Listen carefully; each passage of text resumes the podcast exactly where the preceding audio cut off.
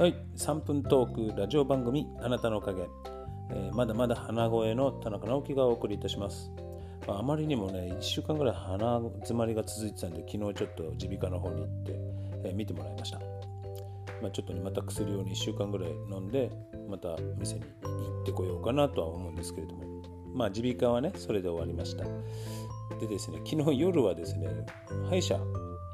行ってきました。皆さん歯医者って結構定期的に行ってますか？ねなかなかね歯医者って行きたくないところですけど、まあ、本当はね行った方がいいですね。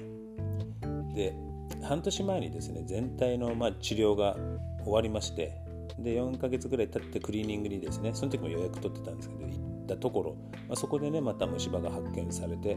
その発見された虫歯も治療も、2ヶ月ぐらいかけて昨日ですね一応終わりました。で昨日は治療終わってもう嫌じゃないですかまた。なんかこう短いスパンで行くのって結構めんどくさいですしね。何よりも怖いですね歯医者がね。あの音がね。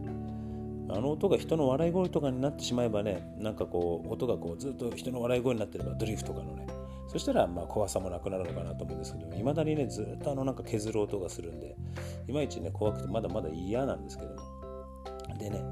またね11月にまたクリーニングしてもらうように予約を取りました。でね大丈夫なようにねまたその時に発見されないように歯磨きとかね普段からちょっと頑張ろうかなと思うんですけれどもまあ何回言っても歯医者はねちっちゃい頃からそうですけど未だに緊張しますね。歯医者は本当に自家予約僕結構きっちり取りますね。で今接骨院の方にも通ってるんですけど接骨院また次回と予約取るの忘れちゃいましてでもそこはね体の歪みを取ってくれる。っていうねあの施術を歪みを取って悪いところを直していくっていう感じでグーグー押したりとか、えー、マッサージっていう感じではないんですけど非常に調子が良くてですねいつの間にか腰の痛みもなくなったし首の後ろずっと張ってたのに今考えてみて首のね後ろの張りもなくなってるんですよね。なんでねなんかちょっとこうまた次回予約じゃないけどまたすぐにでも電話してね予約取っとかないと忙しいところなんでなかなか、ね、予約が好きなところで取れなくなってしまうのでそのためにもね次回予約ってやっぱり大事だなと思ってね、まあ、そこら辺はねそっちの接骨院の方もね東日本の方にあるんですけどもねそこを、えー、取らなきゃなと思って。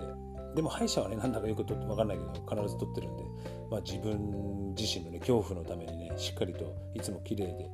な歯でねいないとねまた治療に通うのが本当に大変なんで、まあ、その辺をねしっかりやってます、まあ、まだまだなんか鼻声でねちょっと聞きづらいかもしれませんけれどもまあねこれからまだ秋のねあの花粉っつうんですかそういうアレルギーのなんかもあるので、ね、皆さんね、えー、体調管理ね今まだまだ気温差がね激しいので体調管理気をつけてね、え